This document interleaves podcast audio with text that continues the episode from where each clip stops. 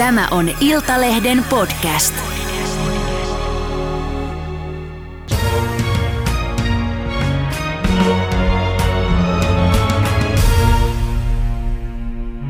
Puolitoista vuotta sitten koditon, varaton ja vakavasti sairas. Miten huipulta romahdetaan ja miten sieltä rotkosta noustaan takaisin ylös? Kysytään maailmanmestari Aleksi Nurmiselta. Tervetuloa. Kiitos. Pakitetaan vähän ajasta taaksepäin. Vuonna 2014 sä voitit vapaaottelussa sekä amatöörien Suomen että maailman mestaruuden. Ja näytti, että taivas on auki. Halusit niin paljon, niin kovasti päästä ammattilaisten kehiin ja sieltä saada saman mitalin, että sä sekosit sekä fyysisesti että psyykkisesti. Mitä tapahtui? No onhan tuo aika raffisti ilmastu, mutta siis joo, käytännössä näin kävi. Ja tota, kyllä se alamäki alkoi varmaan pikkuhiljaa siitä kovaa treenaamisesta lähteä, että ei se sen kummempi resepti ollut. Mm. Että nyt ehkä jälkikäteen olisi voinut totta kai ylipäänsä mennä vähän hiljempaa, mutta siitä se oikeastaan lähti. Treenasi liian kovaa. Niin sä rupesit treenaa siis ihan, sulla oli niin hirveä polte ja sä rakastit ja rakastat tietenkin edelleen vapauttelulajia, että sä rupesit treenaa siis kuutta kahdeksaa tuntia päivässä. Mit, Joo, kerro no, vähän siitä. No siis tuota, varsinaisesti niin. treenitunteja tuli varmaan joku neljä, mutta Joo. sitten kotona ei oikein osannut, osannut ottaa rennosti, että sitten sit se tekeminen jatku, jatku kellon ympäri. Ja tota, mitä se tarkoittaa, että jatkuu kellon ympäri? Mitä se No se, että et sitten kun mä tulin kotiin, niin ei, ei niinku, silloin pitäisi osaa ottaa iisisti, olla kavereitten kanssa, tehdä jotain muuta. Ehkä jopa välillä käydä ottaa sitä kuuluisaa kuppia ja mennä viihteelle, mutta sitten mä menin kotiin ja mä katoin, katoin motivaatiovideoita ja katoin vapautteluvideoita ja varjonyrkkeilin ja hakkasin säkkiin ja venyttelin ja tein liikkuvuusharjoituksia. Et, et ei antanut oikeastaan niinku kehon palautua ollenkaan. Mm, että sä menit ihan ylikuntoon. Mä ymmärsin, että sä suurin piirtein yölläkin treenasit. No siis, Heräsit. joo, kyllä niitäkin on tullut. Kerro. Ne, joo, että tota, ne oli oikeastaan ennen ne oli aika kivan tuntuisia hetkiä, että saattoi yöllä herätä ja – ja tota paini peiton kanssa, että teki jonkun tekniikan ja sitten se meni oikein se tekniikka ja sitten alkoi hymyilyttää ja nukahti uudelleen, mutta nyt jälkikäteen ymmärtänyt, että ehkä se yölläkin pitäisi sitten nukkua. Ja mulle aikana unilääkärikin sitten oli tosi huolissaan siitä, että tota ei missään nimessä pitäisi tapahtua, niin sitten silloin oli vähän silleen, että okei, että, että ehkä se ei olekaan niin siisti juttu. Sä oot nyt 28-vuotias ää, ja silloin sä olit mitä, 20, 23-24? Onkohan mä 20, 21, kun mä voitin. Niin. Mut... Ei, kun mä olin 21, kun mä voitin maailmanmestaruuden. Niin silloin joo, joo mutta sit siitä se lähti. Niin. Kyllä se oli sitä ennenkin samanlaista, mutta sitten totta kai se nälkä kasvaa syödessä ja, ja tota, vauhti alkoi olla vähän silloinkin liikaa ja sitten se alkoi menee vielä kovempaa, että, että totta kai oli, oli isot tavoitteet ja tottunut kovaan kilpailutahtiin amatöörinä, niin sitten jotenkin halusi siirtää myös sitä samaa sinne ammattilaiskehiin. että mm. mulla tuli siinä, olisiko ollut vähän reilu vuoden sisään, niin viisi ottelua ja sitten yleensä, yleensä sellaisena hyvänä reippaana ottelutahtina pidetään kolmea ja neljää. Joo. Että niitä alkoi niinku tulee vähän liikaakin niitä otteluita. Mut sitten tuli tiltti. Sitten mitä, tuli. mitä tapahtui? Me, kroppa meni ihan tilttiin ja sitä myötä sitten sun pääkoppakin. Joo, oli se varmaan pidemmän aikaa vähän niin kuin muhinut niin. siinä, että just eilen puhuin viimeksi kaverin kanssa puntilla, että, että, että parhaimmat punttituloksetkin tuli silloin 21-vuotiaana. Et sen jälkeen se pysyi samalla tai samalla tasolla tai lähti laskee. Ja tuota, eihän se missään nimessä pitäisi mennä niin, jos sä harjoittelet. Mutta tuli harjoiteltua sitten tota, liian kovaa, niin se, se on ollut selkeästi ekoimerkkejä, ei ole tullut kehitystä niin kuin kaikilla osa-alueilla. Totta kai on tullut teknisesti kehitystä ja laji on oppinut, mutta sitten sen punttitulokset jäi tota, laahaamaan. Ja, ja sitten ehkä isoin, isoin tuli silloin tässä alkaa vuodetkin vähän mm. hämärtyä, mutta olisiko se ollut 2016 keväällä, niin meni tota, treeneissä toi, tosta kyynärpäästä toi nivel, nivelside poikki ja, ja tota, sekin varmaan meni sen takia, kun kroppa on ollut aika väsynyt. väsynyt. Mä muistan, silloinkin tuli treenattua kaikkea capoeira ja breakdance-tyylisiä juttuja kotona, niin vähän kuormittu kädet liikaa. Ja sitten sen leikkauksen jälkeen niin kuin oikeastaan alkoi se iso alamäki. Et se leikkaus oli vähän selkeä niin kuin käännekohta ja sitten – sen jälkeen piti alkaa kuntouttaa ja, mm. ja tota, aina nauraskellut, että monissa muissa lajeissa tulee loukkaantuminen, sit, jos yleisurheilussa tulee loukkaantuminen, niin porukka puhuu, että no ehkä se meet johonkin muihin ammatteihin, niin. alat opiskeleen tai jotain, niin vapauttelussa on melkein ollut silleen, että ne esikuvat, on, niistä on tehty niitä motivaatiopätkiä, niin se on aina tarkoittanut sitä, että jos sun polvi menee rikki, niin siitä tulee kaksi kertaa vahvempi sen Joo. jälkeen. Ja sitten sama motivaatio oli itselläkin siihen tekemiseen. Niin. Mutta Aleksi, sä joudut itse asiassa siis neljäksi vuodeksi pakkolepoon. Sä olit niin ylikunnossa eikä tuosta enää tullut mitään. Niin minkälainen isku se oli henkisesti? Minkälaisiin vesiin sukelsit? Mm, no kyllä sitä aika syviin vesiin sukelsi, että tota, mutta siinä kesti kyllä hetken niin. aikaa, että aina ollut sellainen aika vähän jopa yltiopositiivinen, joku voisi kuvailla. Joo. Niin, no ääni huusi pahimmillaan kahden sekunnin välein tapa itsesi. Et, et siinä se oikeastaan, eikä niinku, en mä ollut ennen ajatellut, ajatellut niin masennusta tolleen, että mun sisko on joskus teini-ikäisen ollut masentunut jollain mm. tapaa. Mä muistan, mä oon vähän vähätellyt sitä silleen, että, lopetan toi sängyssä makaaminen ja nousee ylös ja tekemään asioita, mutta tota, kyllä silloin niin alkoi tajua, että se on vähän eri asia, kun tulee pelkkää mustaa sun elämää ja, ja sä et tunne, sä et, sä et näe mitään, sä et haista mitään ja ainoa mitä sä kuulet sun pään sisällä on vaan kuuluu, että, että tapa itses, tapa itses, tapa itses, ammu itses, pistä pistooli tohon, pistä tohon, te näin, hyppää junan alle, hyppää auton alle. Sellaisia eri variaatioita vaan, miten sen tekisi. Niin. Ja, ja sillä hetkellä, kun se tapahtuu, niin kyllä se aika usein on sellainen fiilis, että se ei niinku konkretisoidu. Mutta sitten samalla se kyllä kalvaa tosi syvältä, että, että miksi mä puhun itselleni näin. Ja, ja sitten itsellä ehkä pahin, tätäkin paljon miettinyt ja puhunut niin. friendien kanssa, että ehkä se pahin isku on kuitenkin se, että itselläkin sellainen periksi antamaton luonne, että sitten kun noita ääniä tuli paljon, niin jotenkin yritti taistella niitä vastaan. Että tsemppas niin sen läpi. Ja siitä puhuttu paljon friendien kanssa, että se ei ehkä kannata, että ehkä kannattaa vaan hyväksyä ne ajatukset, koska tuli hetkeksi aina parempi olo, kun tsemppasi sen läpi. Mutta sitten kun meni takaisin sinne vähän parempaa oloa, niin sieltä tuli kaksi kertaa kovempaa alas. Ja sitten sit ne tuntemukset oli sellaisia, että se konkretiakin niin kuin alkoi tuntua jo vaihtoehdolta, niin sitten sit alkoi ymmärtää, että ehkä pitää vaan olla niin kuin armollinen itselle. Niin.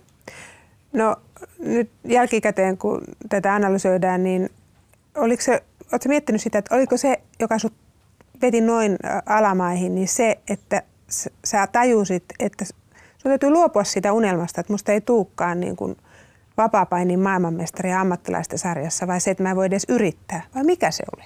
Mm, no mä en ole vielä niin kuin kokonaan päästänyt, päästänyt siitä irti, mutta jotain tollasta siinä, siinä ehdottomasti on, että et, et jollain tapaa ainakin hyväksyy ne tunteet. Tai olisi, olisi pitänyt ehkä silloin – hyväksyä se tosiasia, mikä tuntui silloin itsestä, että kun moni kyseli, että milloin se tuut takaisin. Mm. Ei mun sisällä tuntunut mitään. Mä oon aina ollut tosi visuaalinen ihminen ja jos joku on kysynyt, että missä sä näet itse vaikka X määrä vuosien päästä, niin mä oon oikeasti nähnyt ne asiat. Mä oon tuntenut ne. Mutta silloin jos joku kysyy, missä sä näet, niin kun, oot sä palautunut vuoden mm. päästä, en mä nähnyt mitään. Mä näin pelkkää mustaa, jopa niinkin pitkälle kuin monta vuotta, niin kuin monen vuoden säteellä. Ja sitten kaverit kyseli, niin mä valehtelin. Mä olin vaan silleen, että, tai niin kuin uskottelin niitä, niin. en suoraan valehdellut, vaan uskoin, että No, no, no, vuoden päästä, kyllä varmaan vuoden päästä, vaikka sisällä. Mun sisäinen minä koko ajan ei, ei niinku uskonut siihen. Et, et jostain, jostainhan se tunnekin tulee, että selkeästi tunsi, että mun kroppa ei ollut valmis siihen. Ja, ja tota, kyllä varmasti iso osa palautumisprosessi on ollut se, että osaa vähän päästää irti. Ja ehkä, ehkä voisi tulla täydellinen palautuminen, jos uskaltaisi päästää irti noista unelmista, mutta jotenkin on sellainen niin – uskoo siihen, että jos mä päästän kokonaan irti niistä, niin ehkä mä en enää niin saa niitä takaisin. Mikä ei välttämättä ole edes totta, mutta siinä on joku mm. sellainen. Mm. Mutta sano ihmisille, jotka ei ole sisällä tässä skenessä, jotka ei, ei ymmärrä vapauttelusta, että mitä se ylikynto tarkoittaa. Että ne miettii, että no Aleksi, että miksi et sä mene vaan treenaamaan? Niin, no tota, tota, tota on kuullut ja monet kyselee ja ihmettelee, niin kyllä se voisi sanoa vähän silleen jotenkin, että et sä nyt välttämättä sano pähkinäallergikolle, että vedä nyt muutama että ei se nyt haittaa. Tai ne. mä monesti sanoin jollekin tyypille, no vedä litran flinda ja älä tuu känniin.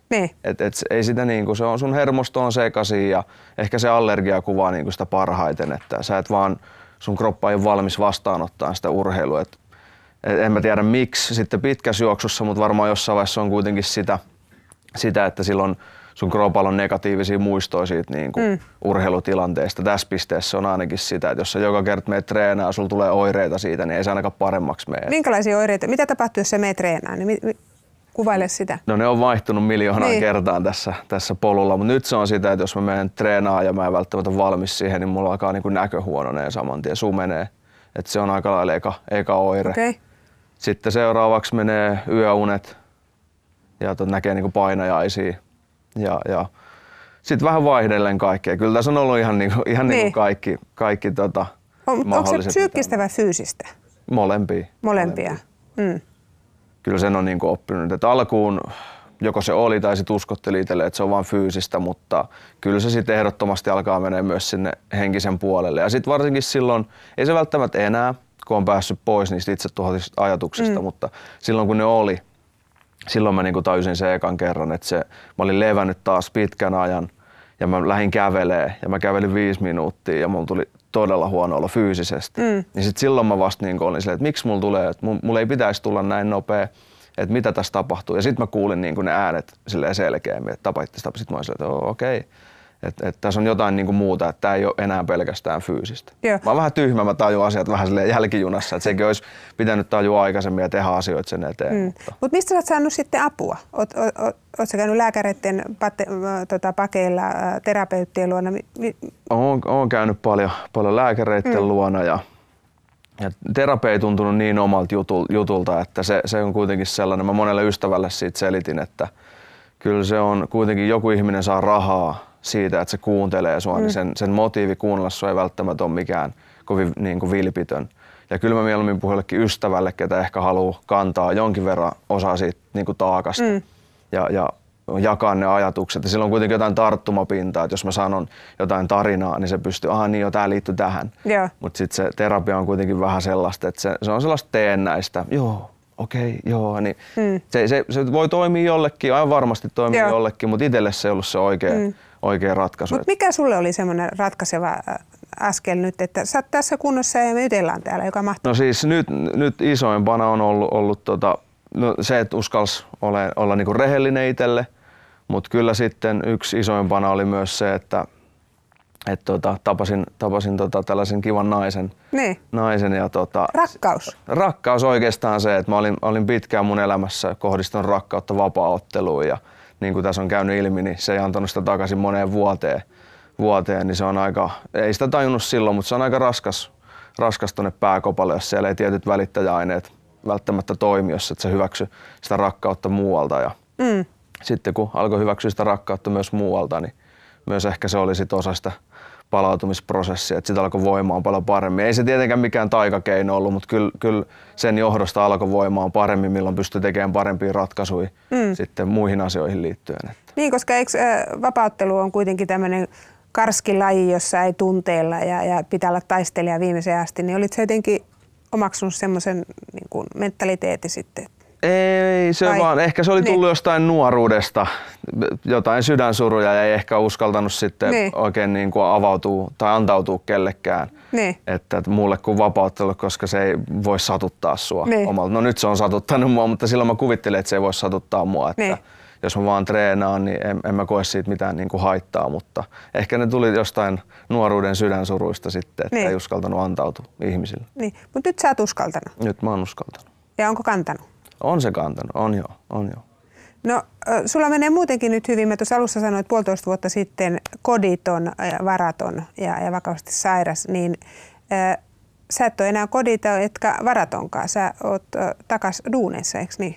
Joo, joo tota, kävi silleen hyvä tuuri, että vähän tämän ylikunnon takia en ole pitkään aikaa pystynyt kunnolla tekemään töitäkään. Mm. Mm. mä tein aina pätkittäin töitä. Jos mä vedin treenejä, nekin oli yllättävän raskaita. Ja sitten mä tein tota, ystävien yrityksessä aina hanttihommia silloin tällöin. Mm. Ja ne ties mun tilanteen, niin ne pystyi antaa vähän aina taukoikin kesken työkeikan, mutta ei sekään ollut niinku kovin kestävää, että et pystyi tekemään ehkä järkevästi yhden, kaksi päivää viikossa töitä ja sillä ei hirveästi laskuja maksella. Mm. Ja sitten tota, mä kävin hakemaan Riihimäen kaupungilta tota sponssia, että saisi käyttää kaupungin liikuntapalveluita ilmaiseksi. Ja sitten sieltä tuli ehdotus, että tuu meille töihin. Ja, ja tota, sitten se on ollut sellainen työpaikka, että siellä saa kuitenkin ottaa kohtalaisen rennosti. Että vaikka töitä piisaakin, mutta on sen verran paljon ukkojakin, että se kuorma ihan, ihan mahdottomaksi käy. Ja sielläkin kuitenkin tiedetään tämä mun tilanne, niin, Mm. niin varmasti sielläkin ukot sit osaa antaa taukoa, jos sitä tarvii. Ja tota,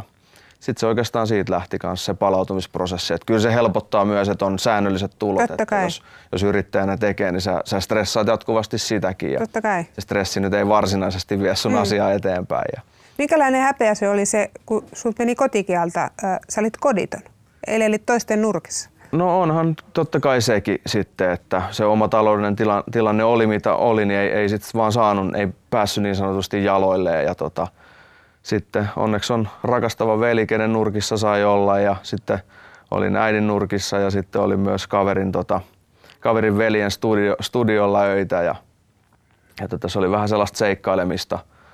Ja tota, Mutta mut nyt on onneksi kaikki paremmin. Mm, ihan mahtavaa. Äh, sano vielä se, että mikä tässä on sulle ollut tässä matkassa tärkeä oppi? Mitä sä oot oppinut? Kyllä ehkä kuitenkin se, että, että pitää olla rehellinen itselleen. Et, et jossain vaiheessa luuli, että oppi sen, että, että on rehellinen itselleen lajin kautta, oli tehnyt virheitä lajin kautta ja ajattelin, että ei, ei auta valehdella itselleen, että täytyy vaan kohdata totuus, että on vaikka puutteita jossain tekniikassa ja sitten lähtee korjaamaan niitä. Ja sitten ajattelin, että no kyllä mä nyt osaan olla rehellinen mm. itselleni, mutta ei selkeästi ole osannut. Että kyllä siellä pitää olla rehellinen kaikille, kaikille tunteille, mitä tulee. Että oli ne, oli ne pieniä tai mitä tahansa, mutta niin sanotusti intuitio kuunnella että, ja, ja olla, olla rehellinen sillä elässä mukaan. Mm. No tuossa aikaisemmin jo sanoit, että et sä luopunut vielä siitä haape, haaveesta, että vapaaottelun maailmanmestaruus, kultamitali ammattilaisten sarjassa on sun unelma. Kyllä se ehdottomasti on mun unelma. Mitä vielä. sä aiot tehdä se eteen? No nyt mä yritän saada muutaman vuoden sisään mun taloudellisen tilanteen silleen, että, että mä pystyn keskittyyn aika monta seuraavaa vuotta pelkästään vaan siihen mun omaan hyvinvointiin, läheisten hyvinvointiin ja, ja sitä kautta sit ylläpitää sitä oman elämän hyvinvointia, että pystyy harjoitella ja, ja periaatteessa että ei joudu tekemään niitä uhrauksia, mitä on ennen joutunut tekemään, että syömään vähän huonommin, kun ei ollut rahaa ja tällaisia, että pystyisi tekemään just niitä asioita kuin haluaa. Mm. Mä toivon, että sä saat sen, mitä tavoittelet ja mitä haluat ja suur kiitos tästä haastattelusta ja kaikkea hyvää. Kiitos sulle. Kiitos.